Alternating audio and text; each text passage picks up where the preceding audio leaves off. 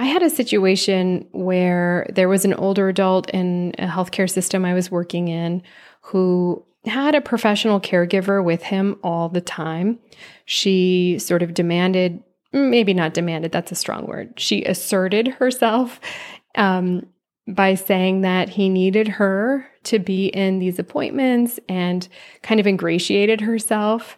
And so was in all of his medical and mental health appointments to help him communicate and to assist him. And a couple of months later, it came out that she had been exploiting him and had been found liable for abuse. In the medical appointments and mental health appointments with her present, he did not feel able and safe or secure to reveal what was happening. It was only in a private meeting that, and, and I think after an APS report from an Adult Protective Services report, and I'm not even sure who made that report, that the case was investigated and she was found liable. I met with him after this situation occurred and he he shared with me that he didn't feel safe to reveal to any of the medical and mental health providers that she was exploiting him, that there would be more harm for him if he were to do that in her presence. And so, one thing that I encourage mental health and medical providers and senior care providers to do is to have a brief meeting separately with the older adult or with, with a, an adult who might have a disability separately just to inquire about their safety and sense of security and any risk for exploitation. I'm Dr. Regina Koepp. I'm a clinical geropsychologist, which means that I specialize with older adults and families. And this is the Psychology of Aging podcast, your go to resource for mental health and aging.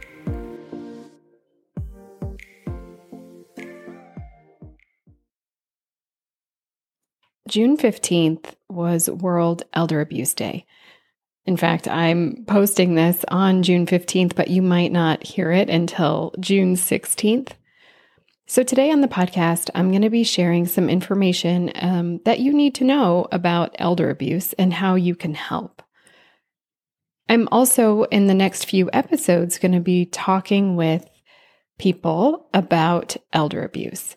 So, next week, we'll be airing an interview that I had with Kathy Schottenstein Padup, who is the granddaughter of Beverly Schottenstein, who you might have heard um, is, well, she just had a birthday and she turned 95 a couple of days ago and sued her grandsons for fiduciary exploitation of her financial accounts with JP Morgan. So she sued her grandsons and JP Morgan for financial exploitation and she won. And so Kathy Schottenstein Padup, it will be on the podcast next week talking about that experience and and what she aims to do to raise awareness around financial exploitation for older adults. Following that, I'll be interviewing Peter Lichtenberg, who is at Wayne State and a psychologist who specializes in financial exploitation of older adults. And he has an incredible website and program that I can't wait to share with you, all about helping older adults, caregivers, and professionals to learn more about financial vulnerability and exploitation and what each of these groups, older adults, family members, and professionals, can do to safeguard against financial exploitation. And then, thirdly, I'll be interviewing Paige Ulrey, who is a prosecuting attorney who specializes in elder abuse in Seattle. And so she and I will be talking about what you need to know about elder abuse from a legal perspective. So, today, let's jump into some important facts about abuse of older adults. Why am I sharing information on abuse of older adults? The National Center on Elder Abuse says that one of the best things that we can do to take a stand in the fight against elder abuse is to raise awareness about elder abuse. So, today I'm going to review some of the most common forms of elder abuse, what some of the warning signs are, and then what you can do to help. And then in the show notes, I'll be linking to lots of information. about resources that you can use to help older adults and their families who might be experiencing elder abuse. Abuse of uh, older adults is intentional and it can involve harming or distressing an older person or not doing something that a person has a duty to do, like a caregiver, a family caregiver, or a professional caregiver withholding medications, for example, on purpose. So, abuse can occur in a person's own home, in a community living arrangement, like a senior living community, a personal care home, or it can occur from a, a stranger. In a future interview with Peter Lichtenberg, he shares an example of financial exploitation with a stranger and then an example with someone the person who was victimized knew. So, let me talk a little bit about the difference between abuse and neglect. Neglect is a type of abuse, so I, am not distinguishing them to minimize neglect, but just so that you know that neglect is indeed a type of abuse. So, abuse occurs when someone intentionally causes harm or puts the older adult at risk of harm. And neglect occurs when someone intentionally or unknowingly withholds basic necessities or care. Self neglect is also a type of abuse, and this refers to a person's inability to provide care and support to himself or herself. Abuse can take on many forms, of course, that I'm sure you're aware of, like physical abuse, so using physical force or coercion to inflict bodily harm, emotional abuse, like using tactics like coercion and harassment, insults, intimidation, or threats. Some families I have had the history of working with would experience the older adult or person living with a spinal cord injury would experience emotional abuse like um, threatening to to send them away or threatening to move them into a care home if they if they didn't do what what the caregiver wanted. And also you know it's tough on caregivers. They're burned out and and of course covid has been really tough. And so, this is why it's so important caregivers get the support and the break that they need. Then there's sexual abuse, which is any kind of sexual behavior directed towards an older adult without the person's full knowledge and consent. So, this is interesting and tricky when it comes to uh, sexual expression in the context of dementia and diminished capacity. And that's one of my areas of focus um, in my career. And I present a lot on that to senior living communities and mental health communities. It's one of my most sought after training programs, and it's my all time favorite because it really brings into question how are we balancing a person's fundamental right to sexual expression and also protecting them if the if the illness of dementia is is impairing judgment or or impairing a person's ability to regulate their sexual impulses. And so that gets very tricky and requires a lot of thought and planning and discussion. And then financial abuse or exploitation. And this is the most reported type of abuse or exploitation. And this is when a person's resources, financial resources, are illegally used or improperly used for the benefit of another person that it's not intended for. And then there's neglect. And this occurs when a caregiver refuses or fails to provide essential services to the degree that it harms or threatens to harm an older adult. And then there's self neglect. So, self neglect is, is the abuse that I would see most often in my clinical practice in a healthcare system. And this is when an older adult fails to perform essential self care, such as depriving themselves of necessities like food, water, or medication. Um, and, and maybe not being able to manage, perhaps from because due to illness, all of the activities of daily living and instrumental activities of daily living. There was a case that I was consulting on where an older adult was living alone, um, living in squalor, in fact, and came into the medical center. And when he was seeing his providers, had cockroaches on his body and they were coming off of his body onto the floor. And and that was a severe case of self neglect. I would often, I worked a lot with veterans and I worked at the, the Atlanta VA healthcare system. And um, many veterans, you know, as a result of post traumatic stress disorder and combat trauma, um, experienced estrangement from their families. And so we're aging alone and aging with complex medical problems. When people have PTSD from combat trauma, their risk for dementia increases twofold. And so the older adult, it was it was not uncommon for me to work with older adults who were experiencing dementia and isolation and post traumatic stress disorder from the Korean War, Vietnam War, and living in squalor and due to self-neglect and so needing needing interventions to help them. I'll be doing another episode in the future. There's a great guide.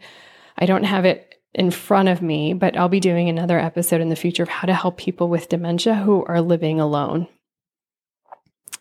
So, self neglect is a big deal, and it's often some of the you, know family members get concerned even estranged family members are are concerned often maybe they're not in a place in that relationship where they can step in and help but but sometimes they'll let let the medical providers know and and that's most appreciated. So, the National Center on Elder Abuse and the Keck School of Medicine at, at USC, the University of Southern California, uh, collaborated on creating a list of 12 things everyone can do to prevent elder abuse. And I'll link to this in the show notes.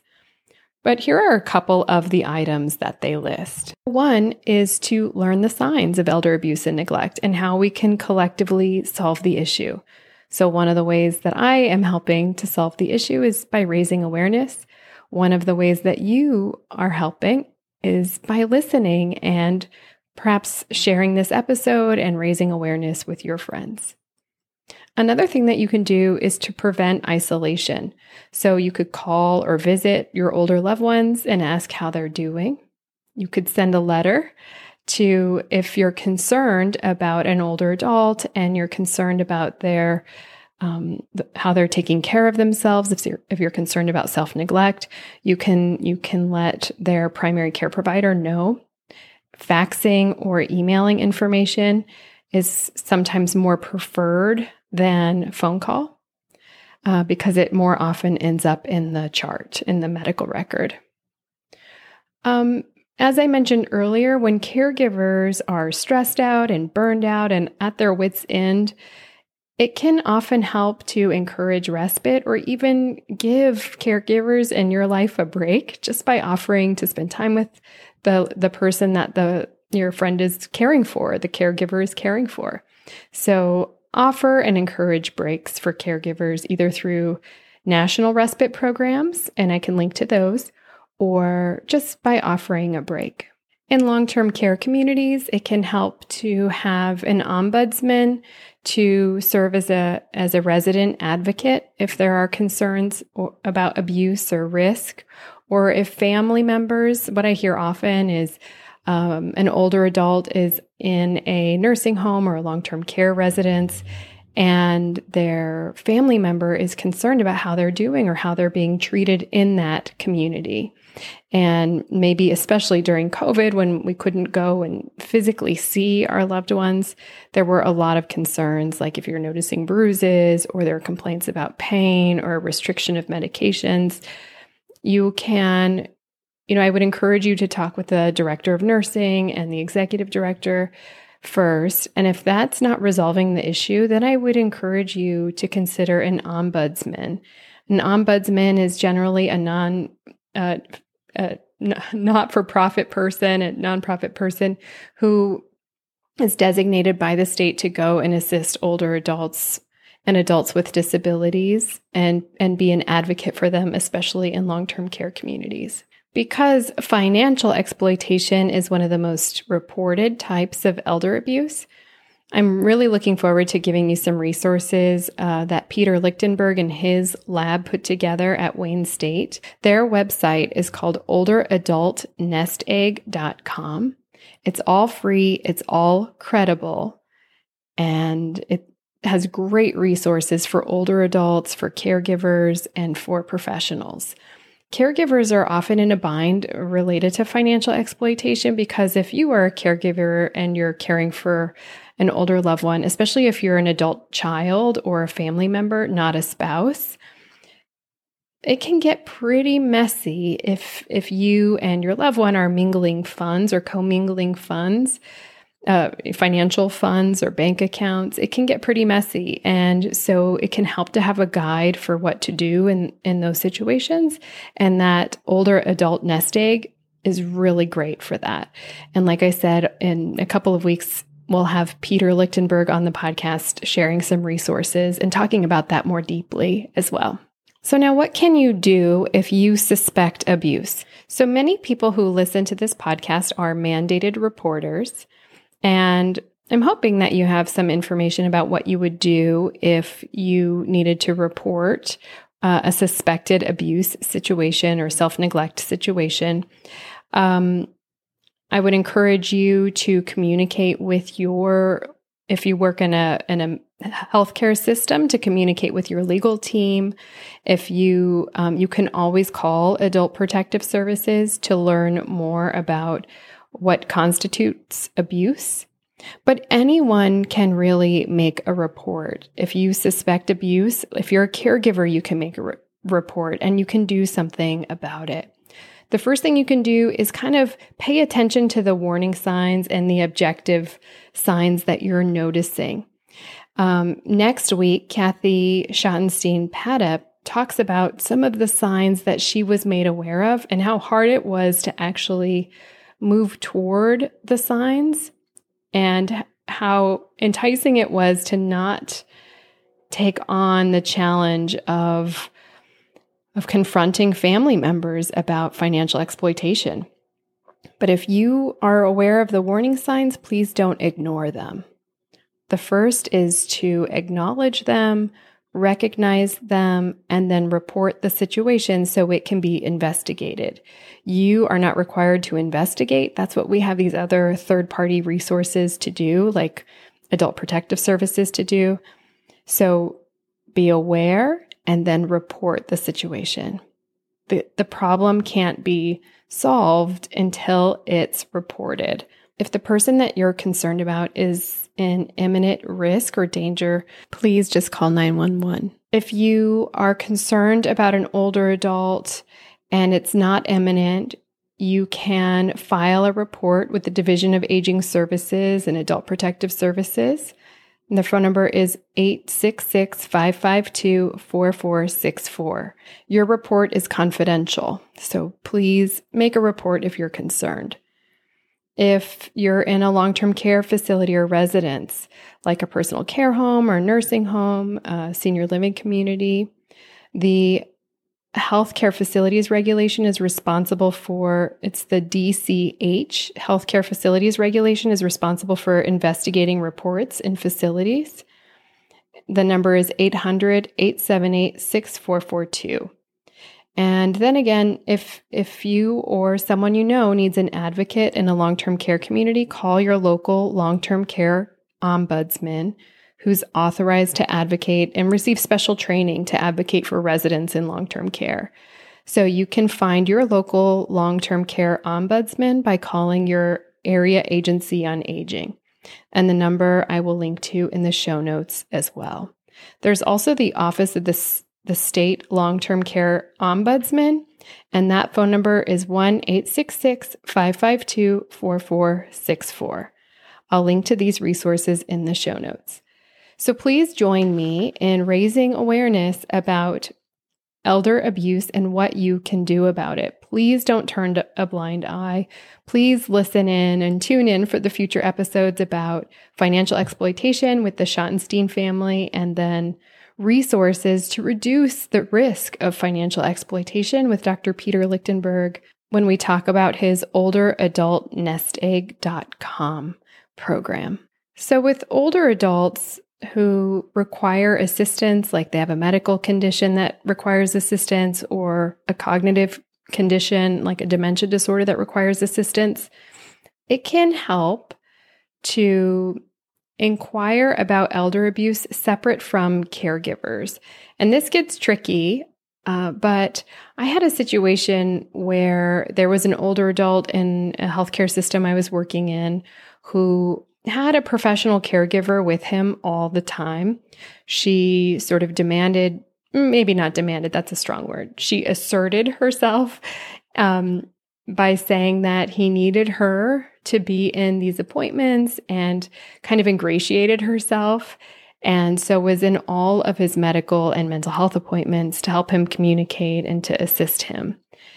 And a couple of months later, it came out that she had been exploiting him and had been found liable for abuse and exploitation he did not in in the medical set in the medical appointments and mental health appointments with her present he did not feel able and safe or secure to reveal what was happening.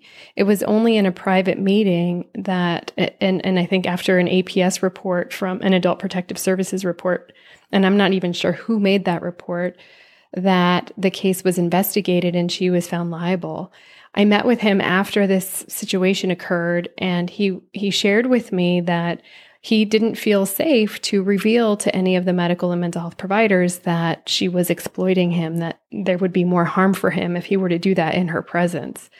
And so, one thing that I encourage mental health and medical providers and senior care providers to do is to have a brief meeting separately with the older adult or with, a, an adult who might have a disability separately just to inquire about their safety and sense of security and any risk for exploitation.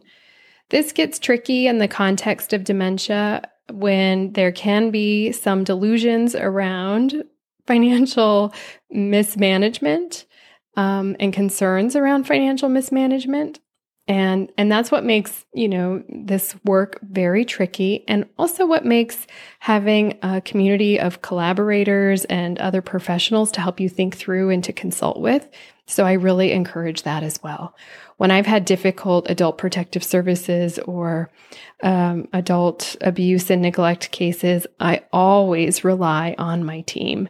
I i it's one of the hardest things to do to recognize abuse or neglect. And I want to be sure that I am covering all the bases and making sure that the older adults adult is safe and secure and really using the team of professionals around me to support me and to support the older adult. So rely on your team, use your team, use use the team of professionals to support you, to carry the weight of this painful situation, and to make sure that the older adults and caregivers get the support and care that they need so that everybody has a healthy and safe and happy life. And speaking of a team of professionals, if you are a licensed mental health provider, like you're a licensed therapist or a psychiatrist or neuropsychologist, I am building the only National Geriatric Mental Health Provider Directory in the United States, and I would love for you to join us. I'll put a link in the show notes to where you can sign up, and I'm going to give you a code so that we can build this quickly. And this will give you free access to the provider directory. So I'll, I'll put a link in the show notes, and I'll also put the code for the free pass in the show notes as well. The provider directory is hosted at www.mentalhealthandaging.com. You can learn more there, and there are lots of great resources and information for professionals and older adults and families.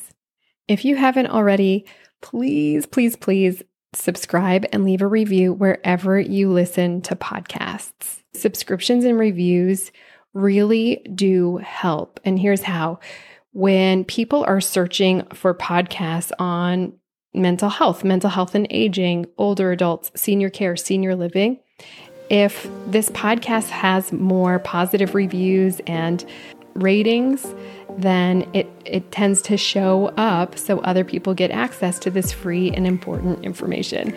So take a minute and subscribe and leave a review. It really does make a difference. All right, that's all for today. I'll see you next week. Same time, same place. Bye for now.